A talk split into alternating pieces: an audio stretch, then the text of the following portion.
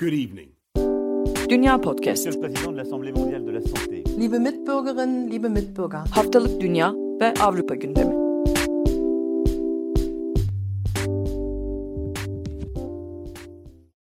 Herkese merhaba, Dünya Podcast'a hoş geldiniz. Ben Akın Art, Nida Dinçtürk ve Seda Karatabanoğlu ile birlikte bu hafta da sizler için Almanya, Fransa ve İngiltere'nin gündemini değerlendireceğiz. Ee, yeni yıl kutlamalarımızı yaptık. 2021 yılına hayırlısıyla girdik. Hepimizin de ayıldığını artık yavaş yavaş düşünüyorum yılbaşı gecesinden sonra. İlk sözü bu girişten sonra Nida'ya ve İngiltere gündemine bırakmış olayım. Evet çünkü 2021'e girerken resmi olarak e, Birleşik Krallığın AB'den Avrupa Birliği'nden ayrılışını da karşılamış e, olduk. Brexit resmen gerçekleşti. E, 31 Aralık'ın son dakikalarını yaşarken bu gerçekte de e, yüzleşmiş olduk. Bildiğiniz gibi aslında geride kalan yılın da böyle son günlerinde alınmıştı karar ve e, anlaşmasız ayrılığa evet demek üzereyken bir anlaşmayla e, artık bu iki büyük yapının ayrıldığını görmüş olduk. Neler değişecek hayatımızda bir kısaca onlara e, değinmek istiyorum. Fakat tabii programın içinde e, anlatabileceğimden çok daha fazla detay var. Bununla ilgili ilerleyen günlerde daha detaylı bir programla belki bir post-itle karşınızda e, olabiliriz. E, ilk etki aslında e, İngiltere ile Avrupa Birliği arasında bağlantıları olan milyonlarca insanı e, insanın üstünde gözlemlenecek. Kendi ülkeleri dışındaki ülkelerde yaşayan, e, o ülkelere seyahat eden, e, oralarda çalışan ya da okuyan e, kişilerden bahsediyorum. Bunlar Avrupa kıtasındaki İngilizler ya da İngiltere'deki e, Avrupa Birliği üyesi vatandaşları e, olabilir. AB'nin serbest dolaşım ilkesi artık yeni bir göçmenlik politikası getirecek olan Birleşik Krallık için geçerli olmayacak. Birleşik Krallık e, yeni yılla beraber puanlı göçmenlik sistemine de e, geçmiş oldu. E, yine iki kıta arasında veya e, tam tersi seyahatlerde pasaportlar, kalış süreleri, sağlık hizmetleri, araba kullanmak, sigorta, mobil ücretler ve evcil hayvan seyahatleri gibi birçok başlıkta yeni kurallar ve yeni kısıtlamalar e, gelecek. Avrupa Birliği'ne ya da İngiltere'ye mensup kişilerin karşılıklı e, topraklarda çalışması çeşitli vize gereklilikleri getirecek. Mesleki nitelikler artık iki ülke daha doğrusu Avrupa Birliği'nden ben bir ülke diye bahsediyorum ama iki oluşum demek gerekiyor burada artık.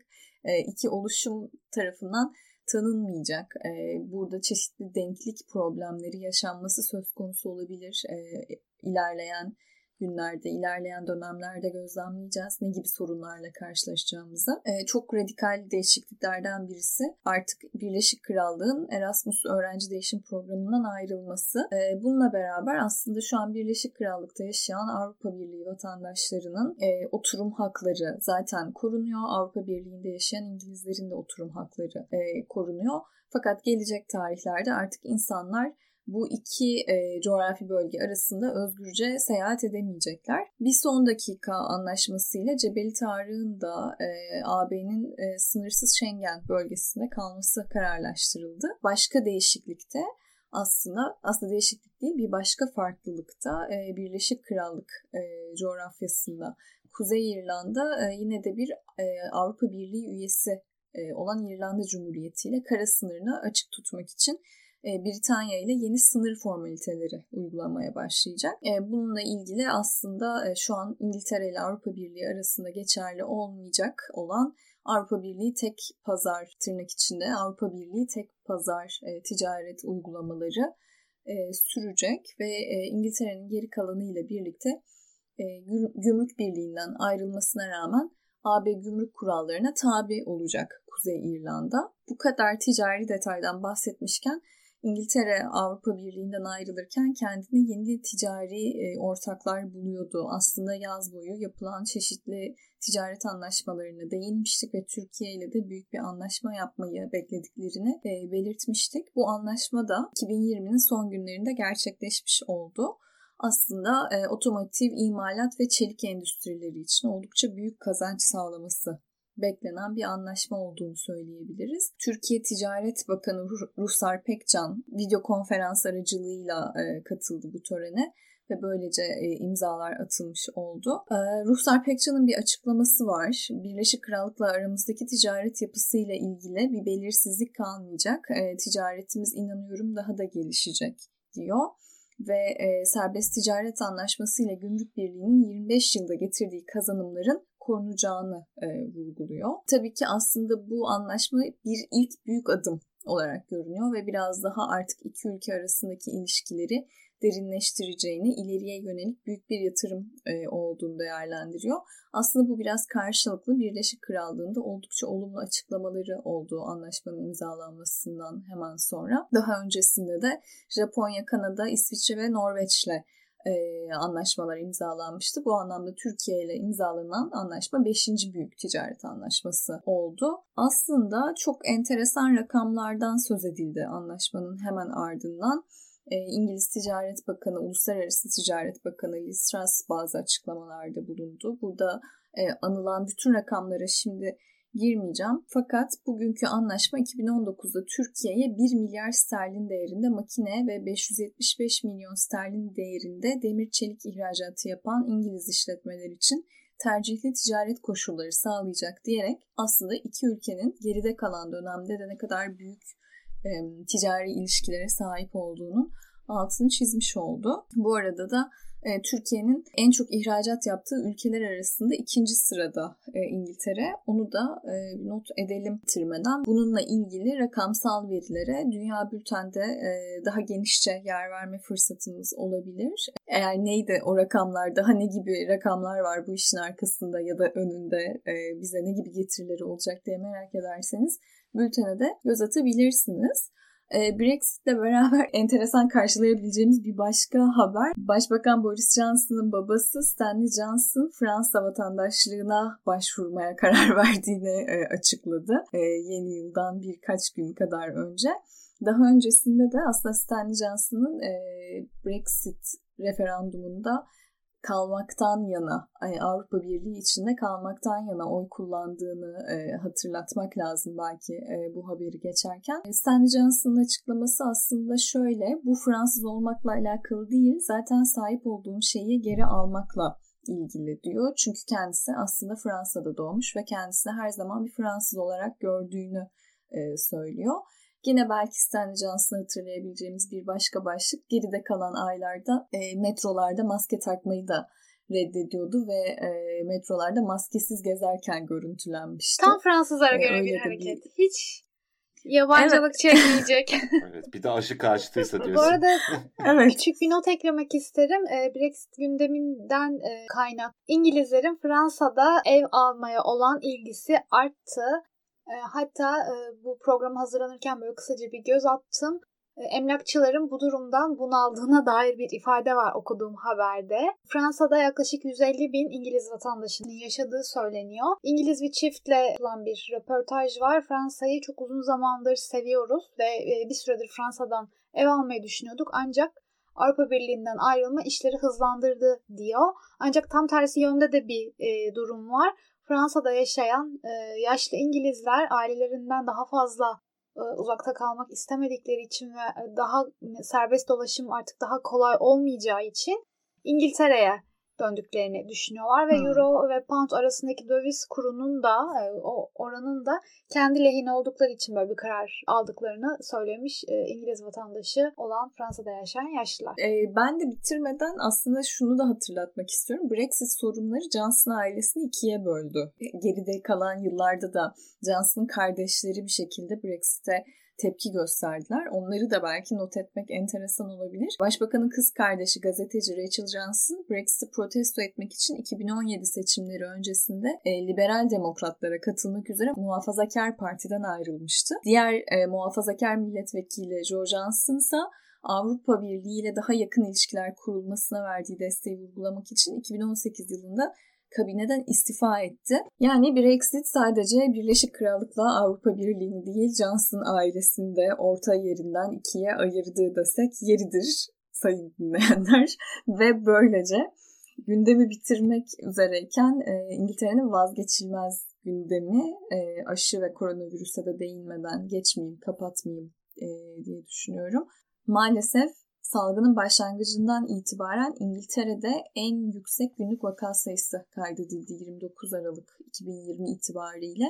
Rakamlar ilk kez 50 bini aştı. Sağlık Bakanlığı'nın açıklamasına göre vaka sayısı bir önceki güne oranla yaklaşık %20 artmıştı 29 Aralık'ta. Tam rakam 53.135. Bunun e, tabi geride kalan haftalarda e, detayları açıklanan mutasyon geçirmiş virüsle çok bağlantılı olduğu artık biliniyor, kabul ediliyor. Bildiğiniz gibi %70 oranında daha yüksek bulaşma oranı var mutasyon geçiren koronavirüsün. Bunun üstüne gelen bir başka haber neyse ki iyi. İngiltere'nin ürettiği e, Oxford ve AstraZeneca işbirliğinde üretilen e, koronavirüs aşısı da e, İngiltere İlaç ve Sağlık Ürünleri Düzenleme Dairesi tarafından onaylandı geride kalan haftada. Öte yandan bu aşının dünyada en çok sipariş alan koronavirüs aşısı olduğu da e, not edildi. Bunda belki bir detay şu olabilir. E, bildiğiniz gibi İngiltere tarafından onaylanan ilk aşı Pfizer ve BioNTech'in birlikte ürettiği aşıydı. Hemen ardından AstraZeneca ve Oxford onaylanmış oldu. Dünyada en çok sipariş alan aşı olmasının nedeni ise Pfizer ve BioNTech'in aşısından daha kolay koşullarda saklanabiliyor olması ve derin dondurucudan ziyade sadece buzdolabı ısısının yeterli olması e, dünya çapında birçok ülkeye hem ulaşması hem de e, oralarda muhafaza edilebilmesi açısından daha güvenli bulunuyor. Bakalım umarım e, aşılama rakamlarını da hızla yükseltir ve daha fazla sayıda ülkeye ulaşır. Bu arada da 100 milyon doz sipariş ettiği notu var. Hükümetin yerel olarak üretilen e, aşıdan tam olarak 100 milyon doz sipariş ettiği açıklanmış bu haberle beraber. İngiltere'nin gündemi böyleydi 2021'in ilk haftasına başlarken. Ben Fransa ile devam edeyim o zaman. Ee, benim de ilk gündemim e, Covid-19'un ülkedeki e, durumu ve aşılama e, stratejisi. Bilindiği gibi 26 Aralık'ta Avrupa genelinde Macaristan hariç e, bir aşılama kampanyası başladı.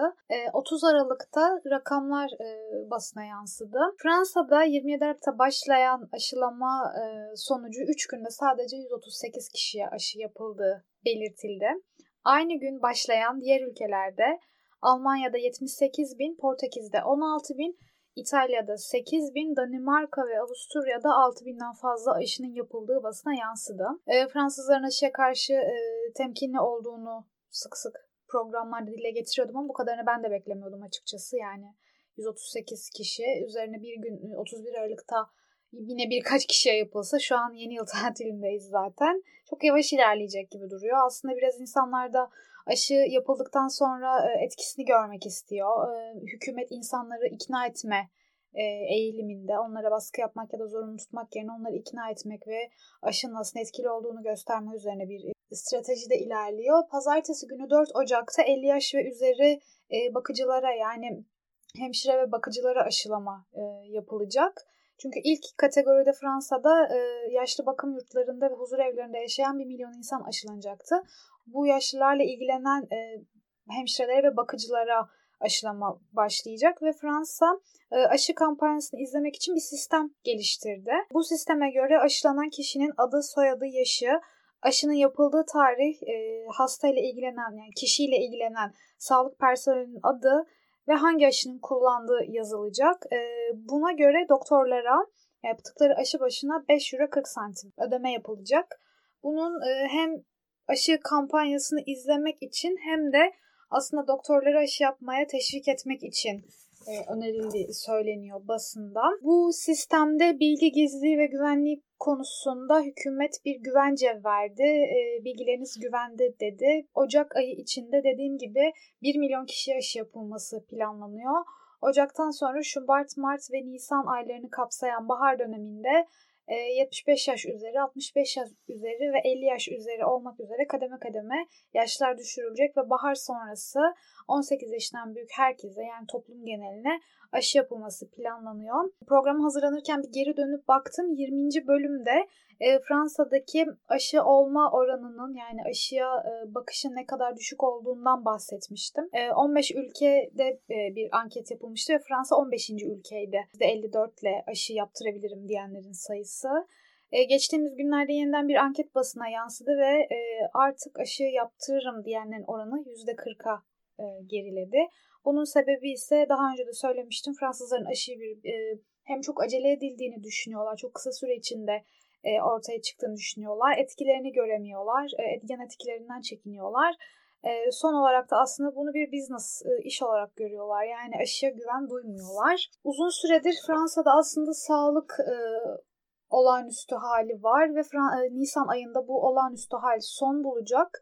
Nisan ayından sonra geçerli olmak üzere önümüzdeki günlerde bir e, yasa tasarısı tartışılacak mecliste. Meclise geliyor. Gerekli durumlarda e, başbakan e, gerekli gördüğünde e, belli yani aşı yaptırmamış kişilere ya da negatif sonuç sunamayan kişilerin kamusal e, alanda belli yerlere giremeyeceğine dair bir tartışma var. Bu önümüzdeki günlerde meclise gelecek ve kamuoyunda daha da şiddetli tartışılması bekleniyor aslında.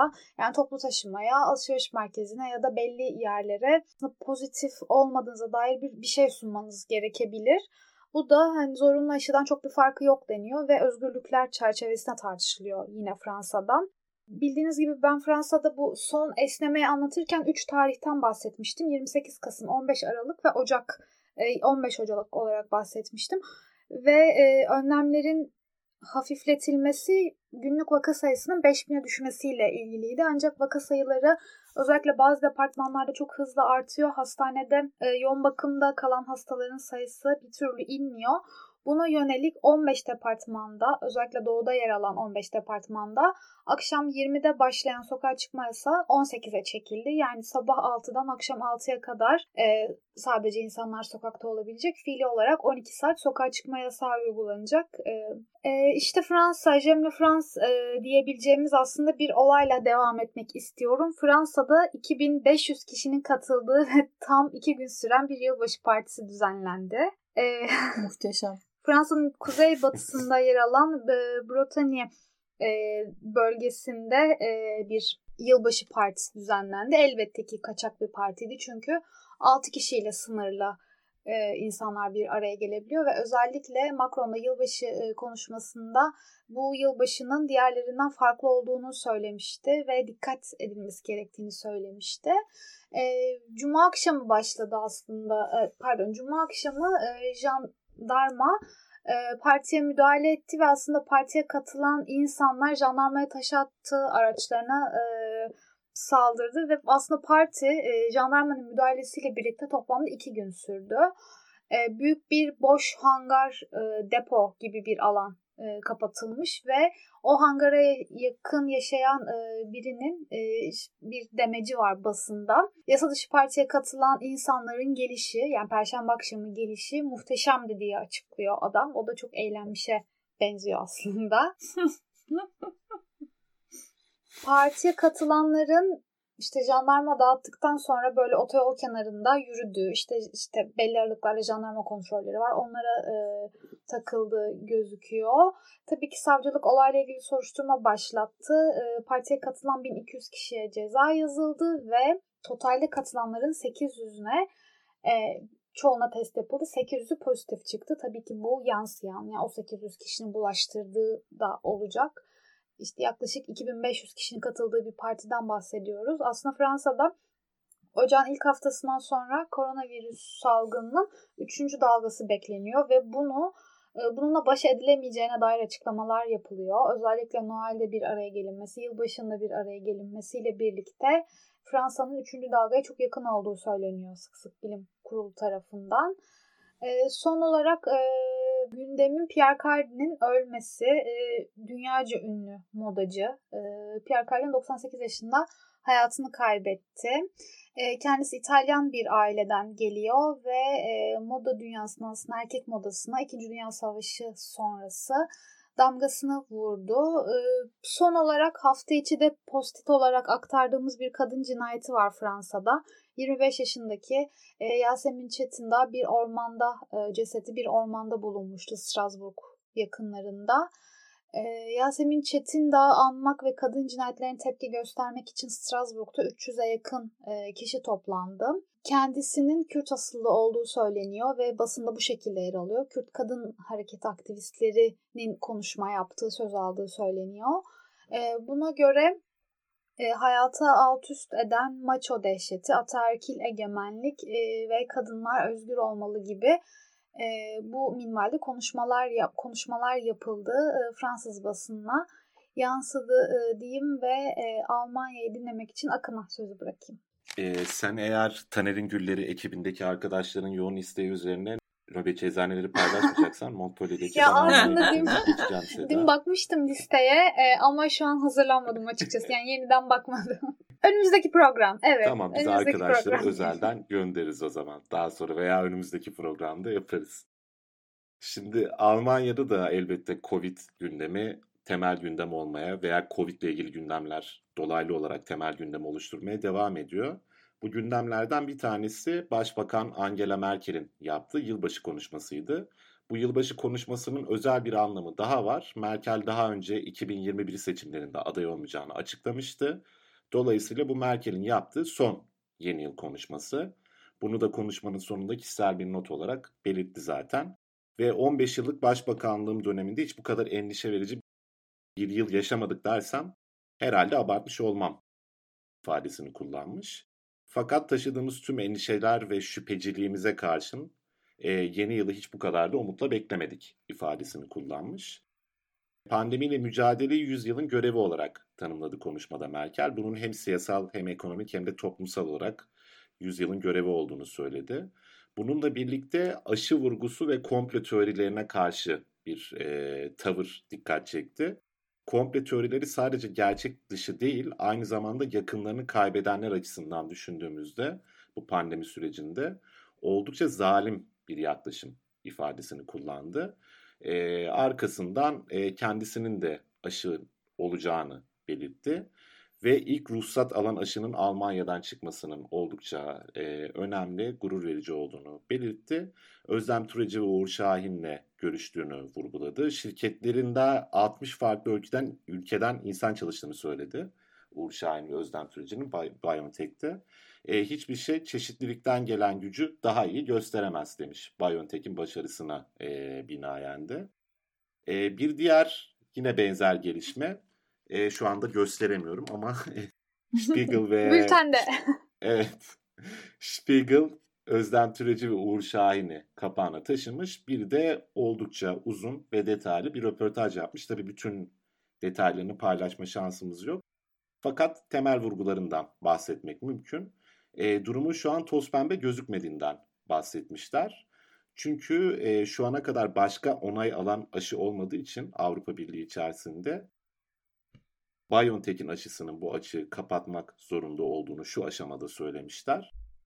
Birçok farklı firmanın yeterli sayıda aşı üreteceğinden yola çıkıldı. Fakat şu ana kadar o durum oluşmadı ve hani bu varsayımın getirdiği rahatlık da açıkçası beni şaşırttı demiş e, Uğur Şahin.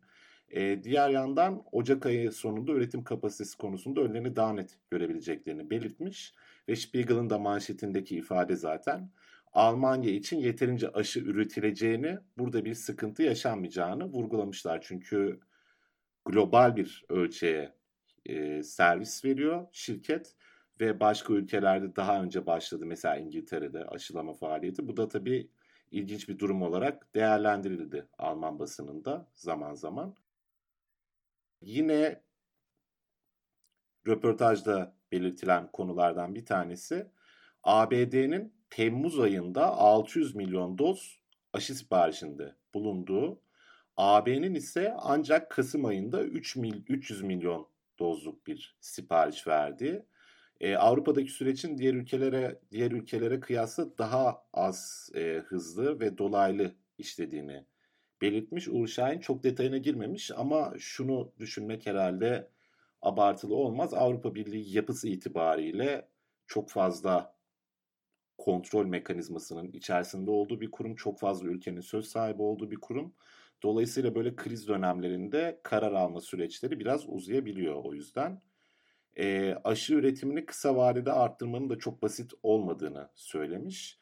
İlaç üretiminde bir anda aspirin ya da öksürük şurubundan aşı imalatına geçemezsiniz. Bu süreç yıllar süren bir uzmanlaşma gerektiriyor demiş. Bu vurguları yapmışlar. Bununla birlikte kendilerine Türkiye kökenli olmalarının basında sık sık yer aldığı hatırlatılmış. Bu konuyla ilgili bir şey söyleyip istemedik, söylemek isteyip istemedikleri sorulmuş. Ee, Uğur Şahin bizim şirketimizde 60 ülkeden insan çalışıyor. Dolayısıyla bir göç arka planı, bir göçmenlik kökeni bizim için yani tartışma konusu değil zaten. Bunun bir e, önemi olduğunu düşünmüyoruz demiş. Fakat Türkiye'lilerin bizi yani Türkiye komünitesinin Almanya'da bizi örnek almaları da tabii ki anlaşılabilir bir şey. Bu da bize ek bir sorumluluk yüklüyor açıklamasında bulunmuş. Ee, Özlem Türeci de kimliğimizin vurgulanmasında çok bir sorun görmüyorum. Fakat kimliğin bir politik angajmanla birleştirildiği noktada bunun sorunlu olduğunu ve tehlikeli olduğunu düşünüyorum. Biz de bu tarz yaklaşımlardan elimizden geldiği kadar uzak durmaya çalışıyoruz demiş. Gerçekten de dikkatinizi çektiyse şimdiye kadar bu tarz açıklamalardan özenle uzak durdular. Genellikle aşı konusunda, aşının nasıl tedarik edileceği konusunda açıklamalar yapmaya özen gösterdiler. Her ne kadar farklı yönlerde basında bir sürü şey çıkmış olsa da hem Türkiye basınında hem Almanya basınında. Bir diğer mesele Türkiye'yi de yine ilgilendirebilecek bir mesele. Alman Federal Meclisi Başkan Yardımcısı Claudia Roth, Erdoğan'a dönük baskının artırılması gerektiğini söylemiş. Avrupa Birliği'nin Erdoğan'ın otokratik rotasına daha fazla tahammül edemeyeceğini gösteren güçlü bir sinyal vermesi gerektiğini söylemiş ve Türkiye'ye yönelik silah sanayi ürünlerinin ihracatının Alman denizaltılarını da kapsayacak şekilde durdurulması gerektiğini ifade etmiş. Alman denizaltıları vurgusunun şöyle bir önemi var.